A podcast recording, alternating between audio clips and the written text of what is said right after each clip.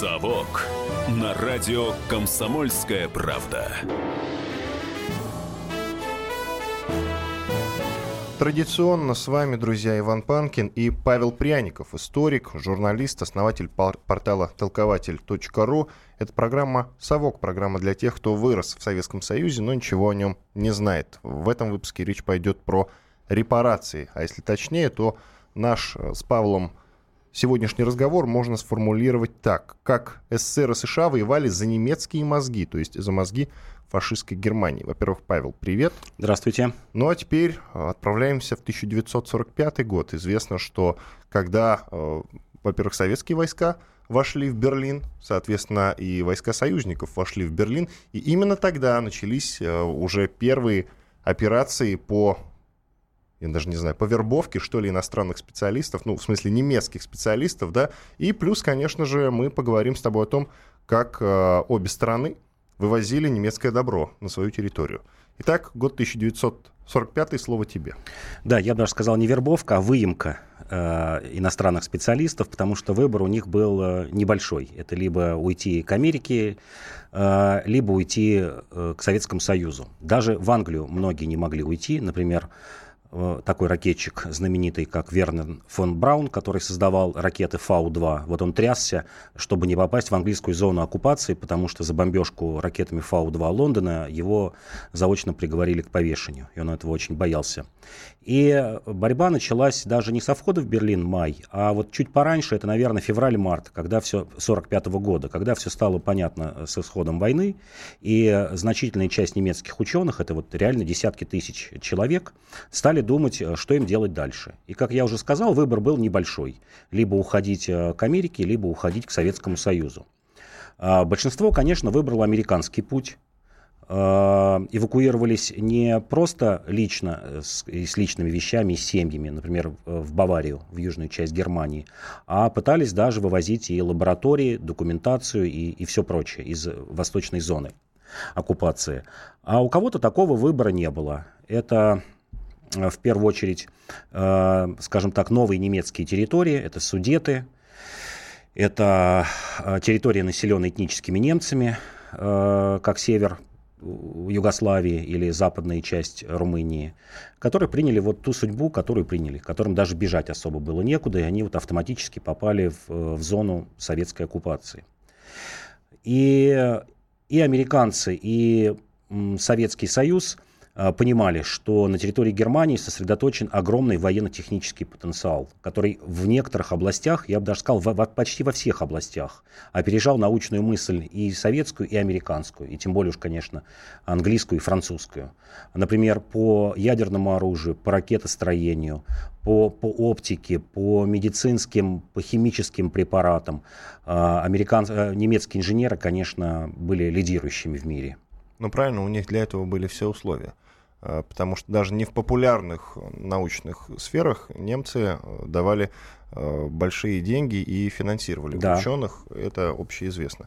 Причем э, при том, что и даже, насколько я знаю, если говорить о пытках, тут то же самое. По изучению человеческого тела там тоже проводились эксперименты. Я напоминаю, друзья, что у нас историко-политическая программа. Мы из прошлого в настоящего проводим некую параллель сравниваю и сравниваем. И вот сегодня у нас э, вопрос к аудитории, то есть к вам. Нужно ли нам сейчас активно привлекать к работе иностранных специалистов? Наш студийный номер телефона 8 800 200 ровно 9702, либо пишите в WhatsApp плюс 7 967 200 ровно 9702.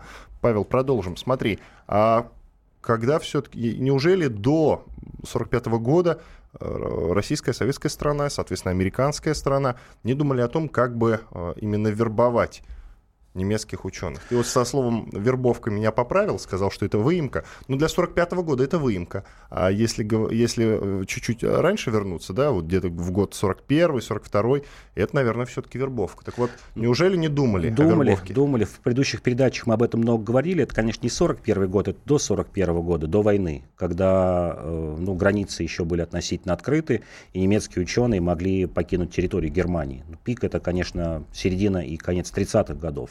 И тот же атомный проект, он э, в Америке создавался немецкими учеными, которые в 30-е годы уехали, там максимум 40-й год, тогда как Советский Союз это после 45-го года. То есть у американцев был такой гандикап в 5-6 лет, как минимум, а то и в 7-8 начиная от Эйнштейна и там, заканчивая в, другими немецкими всеми учеными, там, Карлом Фуксом, которого приобрели англичане. И, в общем, этим в том числе объясняется, почему американцы и англичане создали э, гораздо раньше атомную бомбу, чем Советский Союз. Именно из-за этого гандикапа. И в то время, скорее, что мы могли сделать, это не вывести немецких ученых, а, наверное, какую-то техническую документацию с помощью разведки приобрести. Они изобрели раньше и воспользовались и раньше. воспользовались раньше. Но и, кстати, воспользовались в каких целях? Вот еще любопытный момент. Мы-то, получается, ей не воспользовались. До нас Сергей дозвонился. Здравствуйте. Э, здравствуйте. Говорите. Добрый вечер. Э, добрый вечер. Э, простите, пожалуйста, а по московской битве можно буквально два слова историку э, сказать. Да, конечно, прошу вас. Э, значит, мне э, посчастливилось, по-другому я не могу назвать, в 2004 году цифровать записи ветеранов войны в Бородинском музее. И мне попалась запись э, наводчика 133-го легкого артиллерийского полка, э, уроженца Полтавы, Шевченко, где он рассказал совершенно необыкновенный случай о, о том, как 20-21 октября Э, их батарея 133-го э, легкого артиллерийского полка э, на руках тащили орудия, а они занимали оборону напротив батареи Раевского, прямо ну, напротив музея.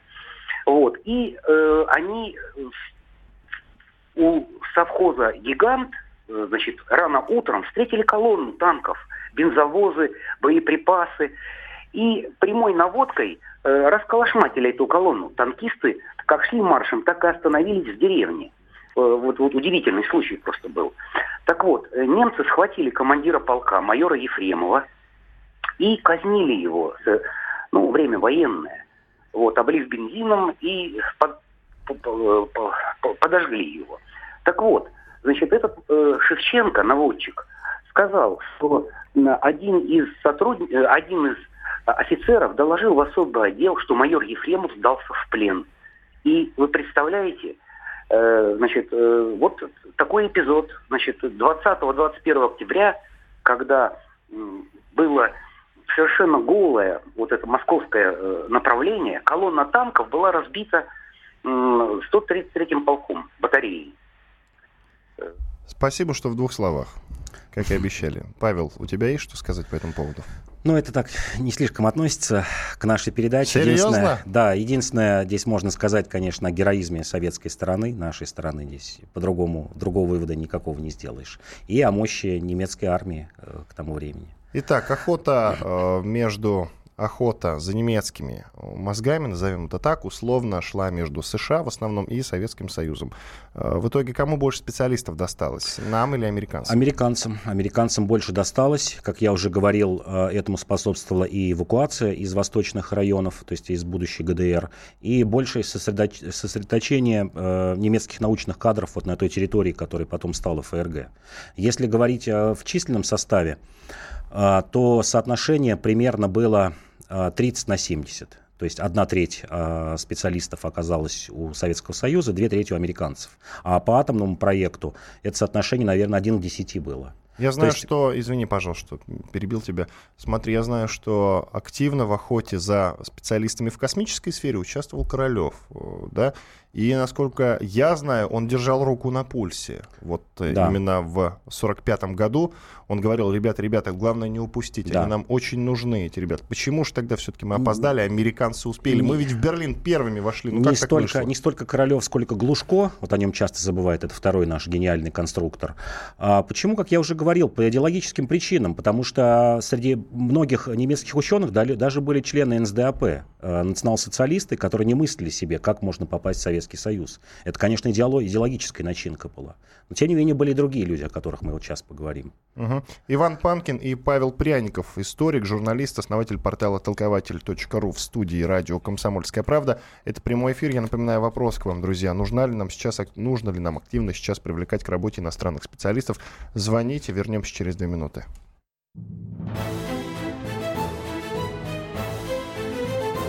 «Совок» на радио «Комсомольская правда».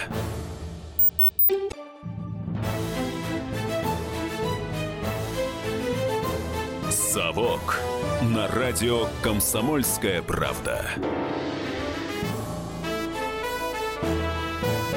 Это прямой эфир, программа «Совок», программа для тех, кто вырос в Советском Союзе, но ничего о нем не знает. Э, веду ее я, Иван Панкин, а также историк, журналист, основатель портала толкователь.ру Павел Пряников. Это вторая часть.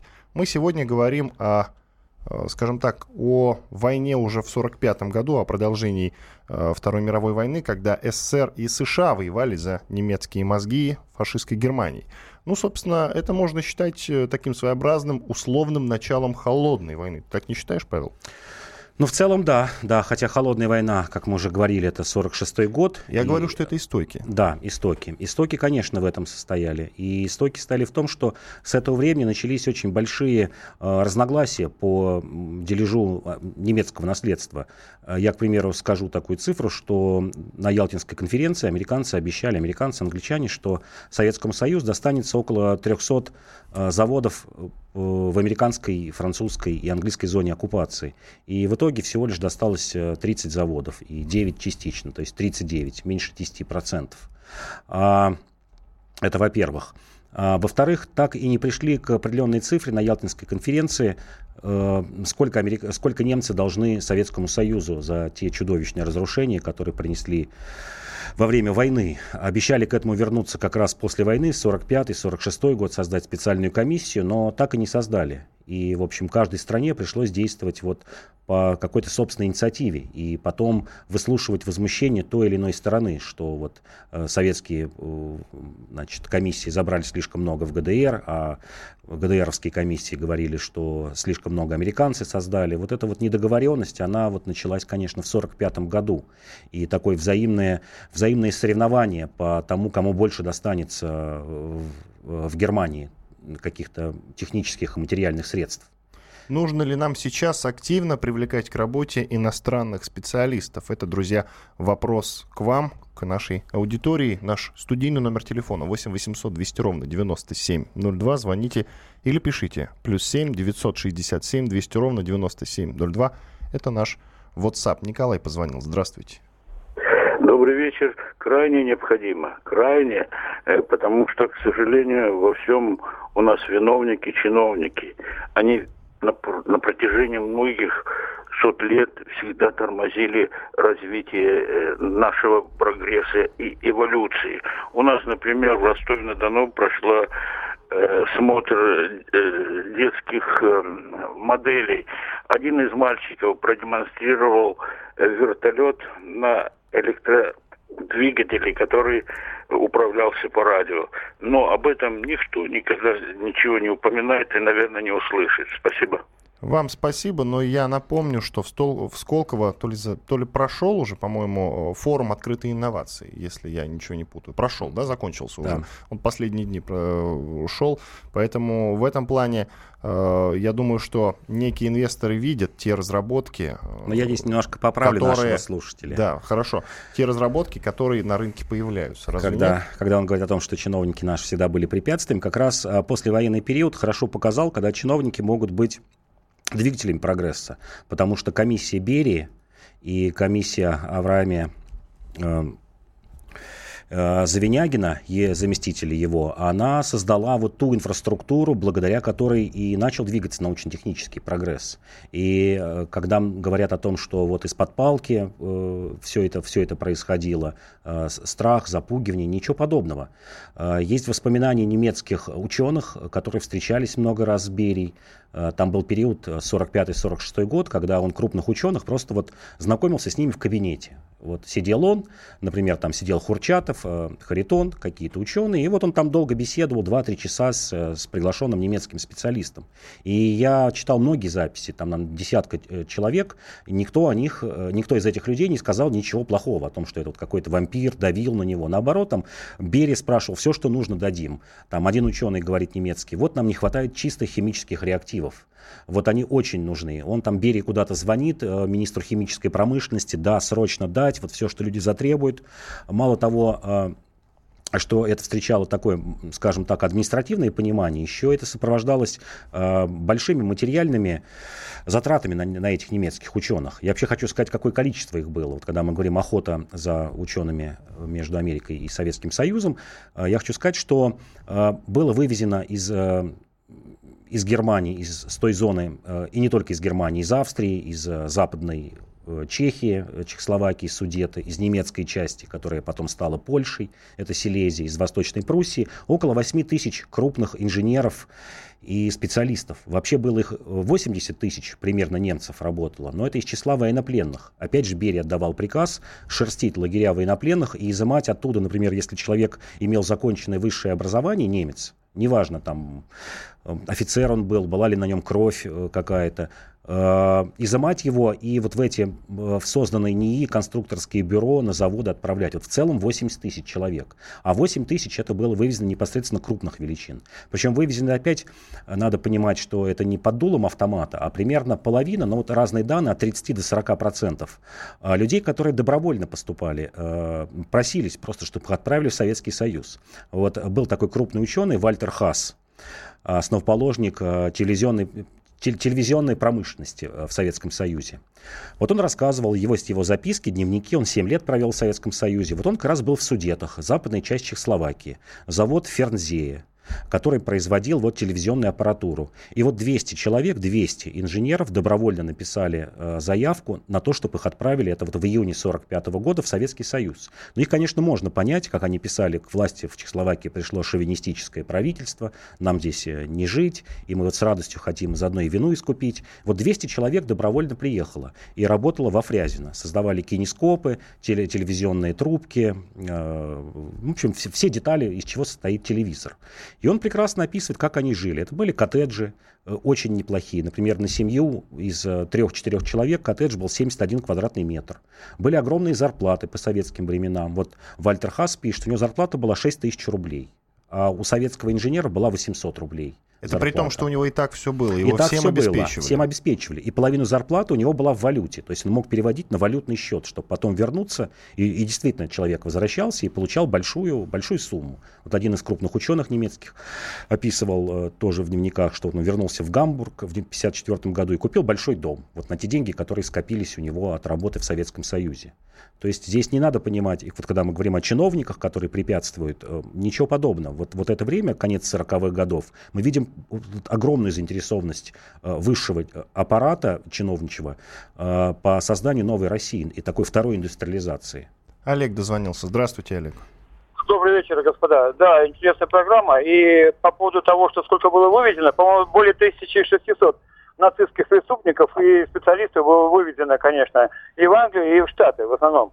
Там э, МИ-6 и Госдеп, да, принимал участие. И что примечательно, что э, глава Моссада Руф Рейтон сказал, что именно Скорцени был лучшим специалистом после войны, его реабилитировали, и он устроился работать в спецслужбы Израиля. Вот это, э, как это, достоверная информация? И да. что, что, да, э, Гитлер был вывезен именно, убит был двойник, а вывезен был именно в, в Америку э, э, летчицей Ханна Райч.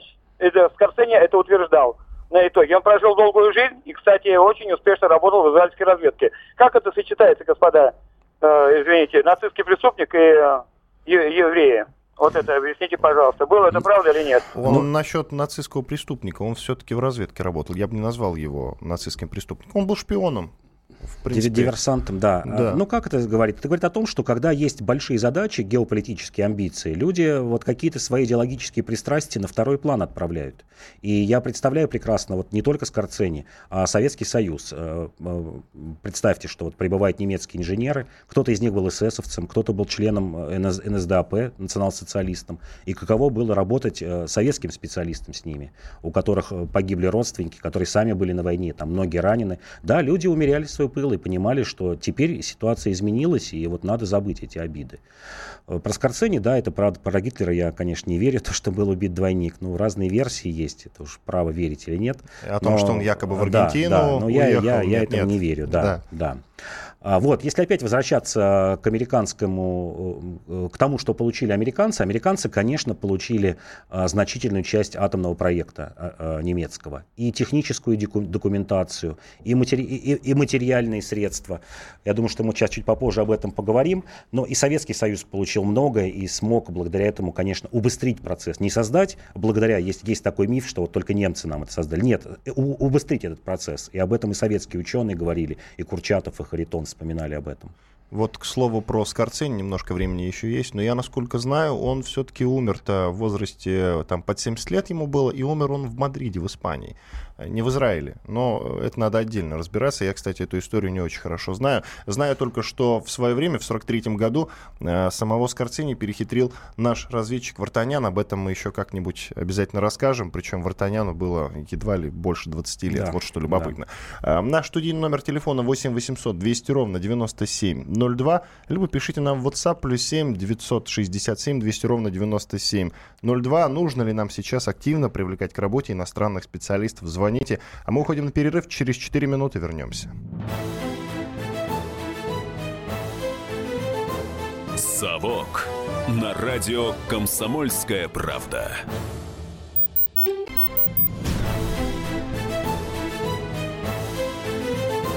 «Совок» на радио «Комсомольская правда». Студии по-прежнему Иван Панкин, а также историк, журналист, основатель портала толкователь.ру, толкователь основатель толкователя. Да. Да, я уже запутался в этих словах. Сегодня мы говорим о том, как СССР и США воевали за немецкие мозги, за ученых. Ученые самые разные. Ракетчики, атомщики, электронщики, оптики, радиотехники и химики. Речь идет именно об ученых фашистской Германии. И, насколько я понимаю, Павла, мы немножечко все-таки уступили в этой вот крохотной войне, которая, кстати, послужила началом холодной войны. Это так называемые истоки. Речь, кстати, друзья, про 45-й год именно. А, ты еще хотел что-то добавить по да, этому поводу? Да, про атомный проект а, не успел в предыдущей части сказать. Я хочу просто продемонстрировать цифрами, а, сколько специалистов получили американцы и сколько Советский Союз. Так вот, есть точная цифра, что над атомным проектом работало 324 специалиста немецких над нашим атомным проектом. Из них было 50 человек в ранге не ниже профе, ну, либо профессором, либо, либо доктором наук. У американцев работало 1076. То есть это в три с лишним раза. И э, над ракетным проектом в Америке работало 785 немецких ученых, у нас там чуть-чуть больше сотни. То есть мы видим соотношение. Мы можем посмотреть, сколько американцам удалось э, э, захватить материальных ценностей, связанных с атомным проектом. Есть тоже точные цифры. Например, американцы смогли вывести из Германии одну тонну металлического урана, а СССР смог вывести только 250 килограмм, один к четырем. Американцы вывезли 4 грамма радия, ну, в те времена он действительно так вот на граммы измерялся, а, а мы вывезли полграмма, то есть в 8 раз разница.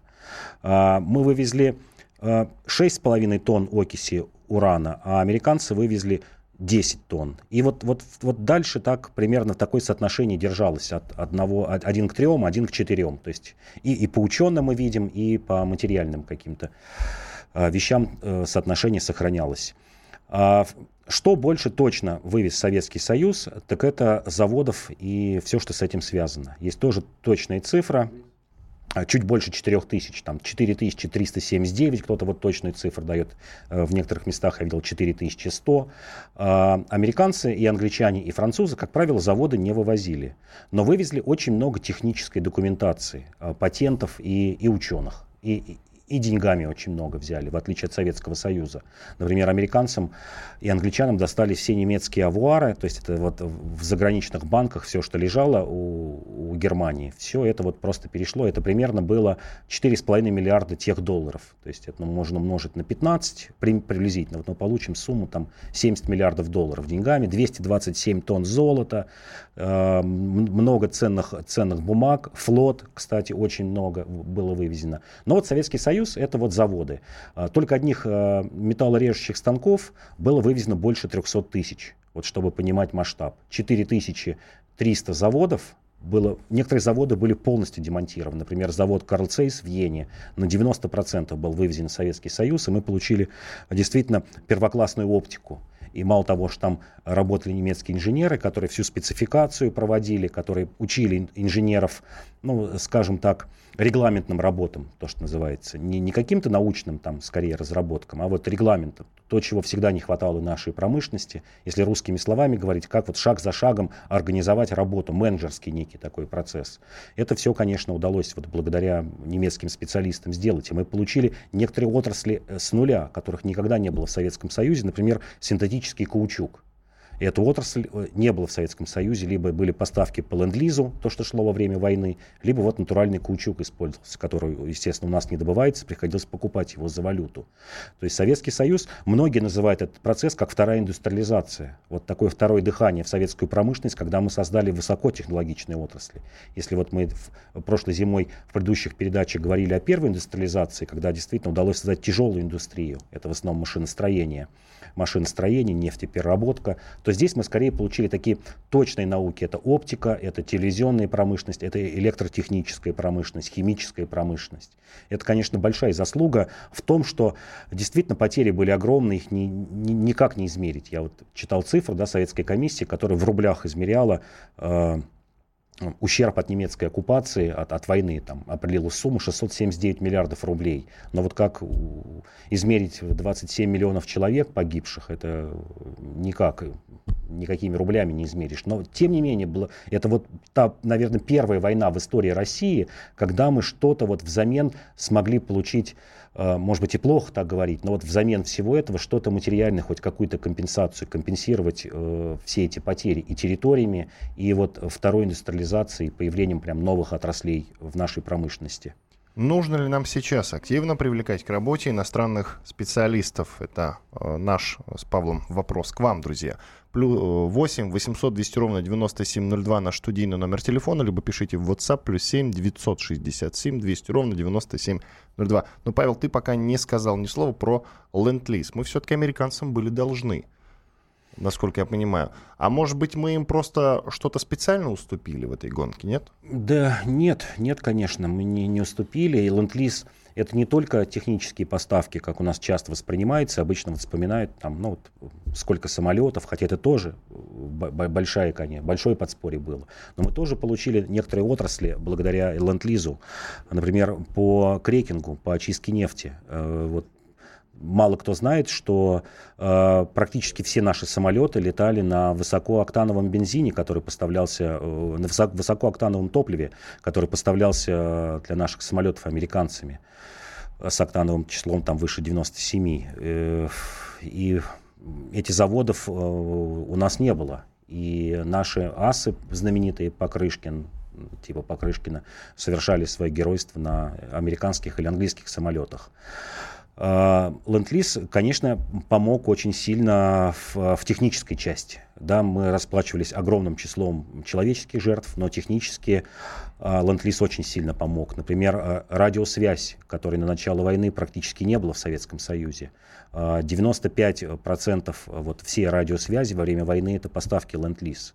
Да, это сложно измерить, наверное, там в числе подбитых танков или каких-то выигранных битв, но без этого жертв еще было бы больше, безусловно, без ленд-лиза. И, как все говорят, что война затянулась бы еще на год-полтора. До нас дозвонился Владимир и Геннадий. Друзья, я обращаюсь к нашей аудитории. Вы можете отвечать не только на мой вопрос, но и комментировать э, вот заявление, высказывание Павла. Пожалуйста, звоните. Да, только, пожалуйста, коротко. Владимир. Да. Вы знаете, я хотел рассказать по поводу утечки перетекания оборудования э, из э, Германии в Советский Союз. Если сжато, я... то пожалуйста. Что? Если сжато, то пожалуйста. Немного да, времени. Да, сжато. Я работал э, в 60-х годах э, на приборе, изготовленном в Одессе. Судьба этого прибора такая. Немцы его увезли в Германию, а после войны наши ученые, когда брали оборудование, вернули его в Россию. И работало очень естественно. Спасибо вам большое. Геннадий. Геннадий, здравствуйте. Мне... Говорите, пожалуйста. Двух позициях. Э, смотрите, почему тогда они больше в Америку ушли ученые? Ну, во-первых, потому что это Америка воевала с Германией, а Германия против Америки не воевала. Вот. Поэтому, конечно, им было удобнее туда уходить. Это по, по Великой Отечественной войне, по результатам. Вот. А вот сейчас, вот знаете, такая, я не пойму, почему наши так не делают. Что делают американцы? Ведь все просто. Они подходят к этому вопросу чисто как коммерсанты. Они печатают деньги, которые ничем не обеспечены. Потом за эти деньги покупают, переманивают других чужих ученых к себе. Дают им лаборатории, в которых э, они изобретают, один из, там, из сотни изобрел, и просто потом мы все, весь остальной мир платим, возвращаем эти деньги, уже Америке платим там за лекарства, там, за любые открытия, которыми мы пользуемся. Почему мы так не делаем? Хороший вопрос. Единственный момент, я уверен, что просто так деньги не печатаются. Ну да, да. Ну, первый слушатель я тоже маленькую ремарку ставлю. Я в конце 80-х видел э, станки немецкие, на, которые работали еще вот спустя 40 с лишним лет. А по второму вопросу, э, американцы не только деньгами приманивают, здесь вот надо понимать. Американцы приманивают э, организации работы. Э, потому что деньги могут большие дать не только Америка. Иран, например, давал большие деньги для того, чтобы в свою ядерную программу привлечь специалистов. И мы там видим буквально считанные какие-то люди из Франции, говорят, из, из бывшего Советского Союза.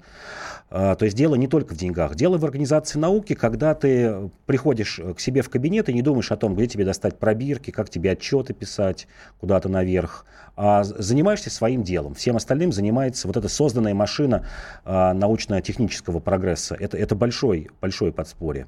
А бежали Э, вы говорите в, Советский, в, в Америку, потому что вот не воевали. Нет, э, США, немцы воевали против э, США и очень упорно. Орденские бои, все прекрасно помнят. Немцы были в шоке, когда кажется, ну все, война уже должна завершиться через полгода. Вот все, подошли к границам Германии. И вот этот орденский удар, который, во многом который, кстати, жизнями советских солдат был, были спасены немцы, когда пришлось проводить контрудар Советскому Союзу. Это раз. А второй, как я уже говорил, многие искренне выбирали даже в 1945 году Советский Союз, потому что за Советским Союзом стояли не только деньги. Деньги, как я уже говорил, э, платились не меньше, чем, чем в США. Я приводил зарплаты, а у некоторых а, крупных специалистов не, и не 6 тысяч, а были по 13-14 тысяч. Например, был такой Макс Стейнбек, это одна из таких крупнейших величин, которых удалось нам а, привлечь. А, Николас Риль и вот Макс Стейнбек. 13 тысяч рублей. И более того, а, Риль получил сталинскую премию, это 350 тысяч рублей. Это огромные деньги по тем временам. Бесплатно машину Победу, как я уже говорил, коттеджи давались. То есть не только деньги, за идею, потому что Советский Союз а, победил фашизм он, он, он еще усилил свою идею вот этого социализма, справедливости. И э, многие приезжали и обратно возвращались в середине 50-х годов и продолжали эти люди, немецкие ученые, оставаться приверженцами Советского Союза. В частности, там и тот же Стейнбекс Макс говорил о том, что э, пропагандировал мирный атом, сокращение ядерного оружия и видел э, в СССР гаранта мира. То есть тут тоже надо понимать, что за СССР стояла большая идея, не только деньги. Если из Америки стояла идея, да, идея свободного рынка, э, демократии, свободы, но СССР была не менее сильной идеей. То, чего не хватает нам современной России, для того, чтобы вот у нас вопрос, можем ли мы привлекать иностранных специалистов, можем и нужно, но кроме денег нужно еще что-то. Я в следующей части буду говорить о том, что общих масштабов контрибуций, взятой в Германии, не знает никто. Кстати, вот я и сейчас сомневаюсь, что где-то даже под грифом совершенно секретно есть отчет или книга, охватывающая все аспекты этой контрибуции, э, репарациям. Э, однако я буду приводить людей, которые скажем так, решили нажиться на этой проблеме. Причем речь не только о деньгах и славе, но и о каких-то других аспектах. В частности, я буду читать отрывки из Э, поэмы «Прусские ночи» Солженицына. Э, вернемся через две минуты. Я напомню, что в студии Иван Панкин, а также историк, журналист, основатель портала толкователь.ру Павел Пряников. Э, наш студийный номер телефона 8 800 200 ровно 9702. Ну или пишите нам в WhatsApp плюс 7 967 200 ровно 9702. «Совок» на радио «Комсомольская правда».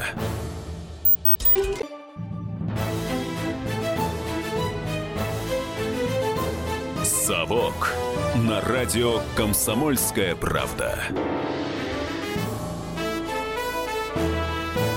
Продолжаем программу для тех, кто вырос в Советском Союзе, но ничего о нем не знает. В студии Иван Панкин, а также Павел Пряников, историк, журналист, основатель портала толкователь.ру. Сегодня мы говорим на крайне любопытную тему, а главная тему даже в некотором роде скандальную. Мы сейчас э, будем говорить о контрибуции послевоенной, о репарациях, а вообще весь эфир был посвящен тому, как СССР и США воевали за немецкие мозги, ну то есть за мозги фашистской Германии. Я напоминаю наш студийный номер телефона 8 800 200 ровно 9702, либо пишите в WhatsApp плюс 7 967 200 ровно 9702. Э, напоминаю и вопрос к аудитории, то есть к вам, друзья. Нужно ли нам сейчас активно привлекать к работе иностранных специалистов, либо вы просто можете э, какие-то ремарки вставлять, э, нам звонить, участвовать в нашем эфире, мы с удовольствием вас послушаем.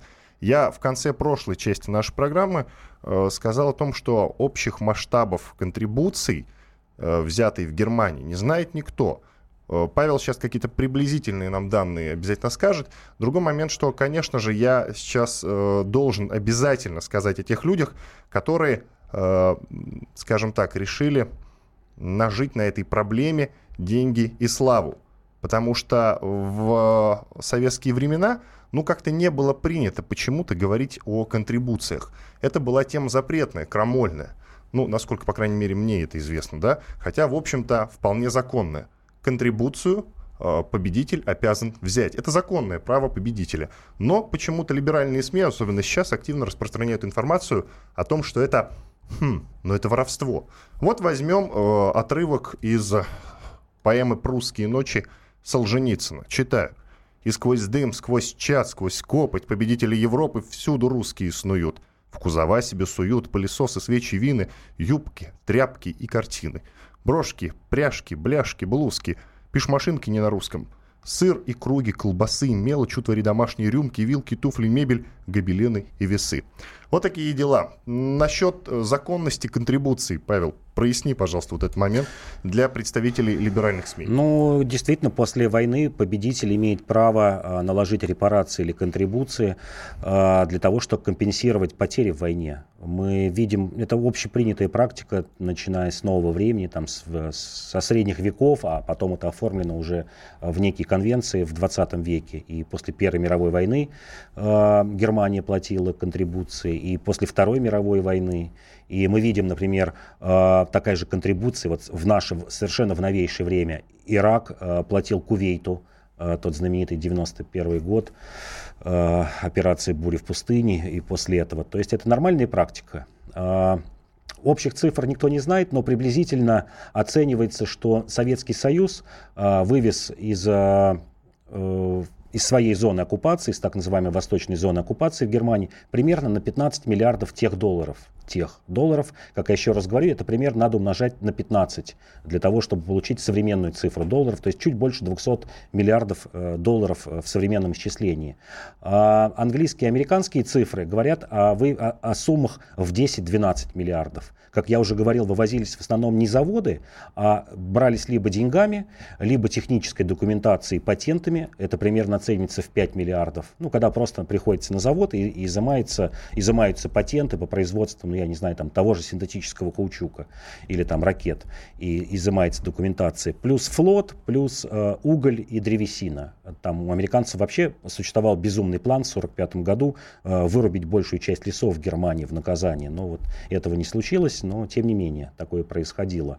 А, то, что касается «Прусской ночи», то, что ты прочитал, ну, человек слаб. Это, это свойственно ну, я не знаю, любому, любому э, человеку, видевшему войну, как-то реагировать на нее. Кто-то реагирует э, вот таким способом, кто-то реагирует тем, что еще с большей жестокостью начинает воевать, кто-то впадает в прострацию. У, у каждого любая реакция. Другое дело, что высшее командование должно этому препятствовать и наказывать таких людей. И наказания действительно были, и, и вплоть до высших лиц, и до Жукова, знаменитое дело с Руслановой.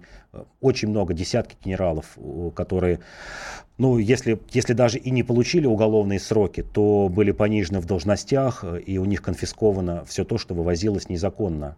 А, там действительно существовала норма о том, что солдат и офицер может вывести а, в, или послать посылку определенное число килограммов из оккупационной зоны. Это строго регулировалось. Те, кто проходил, э, переступал эту грань, ну, часто наказывался за это. Это, в общем, правильно. Саша Кочнева, ведущая утреннего шоу «Главное вовремя» на радио «Комсомольская правда», пишет тебе в WhatsApp. Пряньков прав. Мы не умеем оформлять бюрократические мелочи. Иностранцев привлекать, но не воронить и патентовать все. А то за Попова до сих пор обидно. Отреагируй, пожалуйста. Да, действительно, патенты – это наше слабое, слабое звено. Э, э, и не просто патенты, а еще и внедрение их в жизнь. А, действительно, а, у нас слабая патентная политика, и в советское время была, когда мы не отслеживали, ну, скажем так, то, что называлось дублями.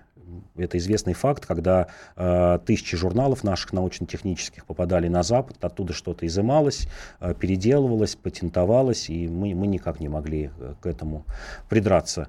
Это раз. А второе, э, у нас очень слаба вот эта цепочка между э, изобретением и запуском в производство вот этот путь, он проходит долгие годы. Э, нам сложно составить регламент, как я уже говорил, или спецификацию для того, чтобы запустить что-то в проект. Это вот ахиллесовая пята нашей промышленности, которая была даже не последние годы, а, пожалуй, ну вот с появлением промышленности 200 лет, 300 лет, с появлением петровских мануфактур, когда это было сложно делать. И в этом большой плюс как раз тех немцев, потому что ну, есть известная пословица или там поговорка а, о том, что немец а, в раю это инженер, а немец в аду это полицейский. То есть две, две вот ипостаси немца. Это вот страсть э, к, к инженерному делу, с одной стороны, а вторая это страсть к порядку, иногда переходящая вот в такую жестокость, которую мы видели Второй мировой.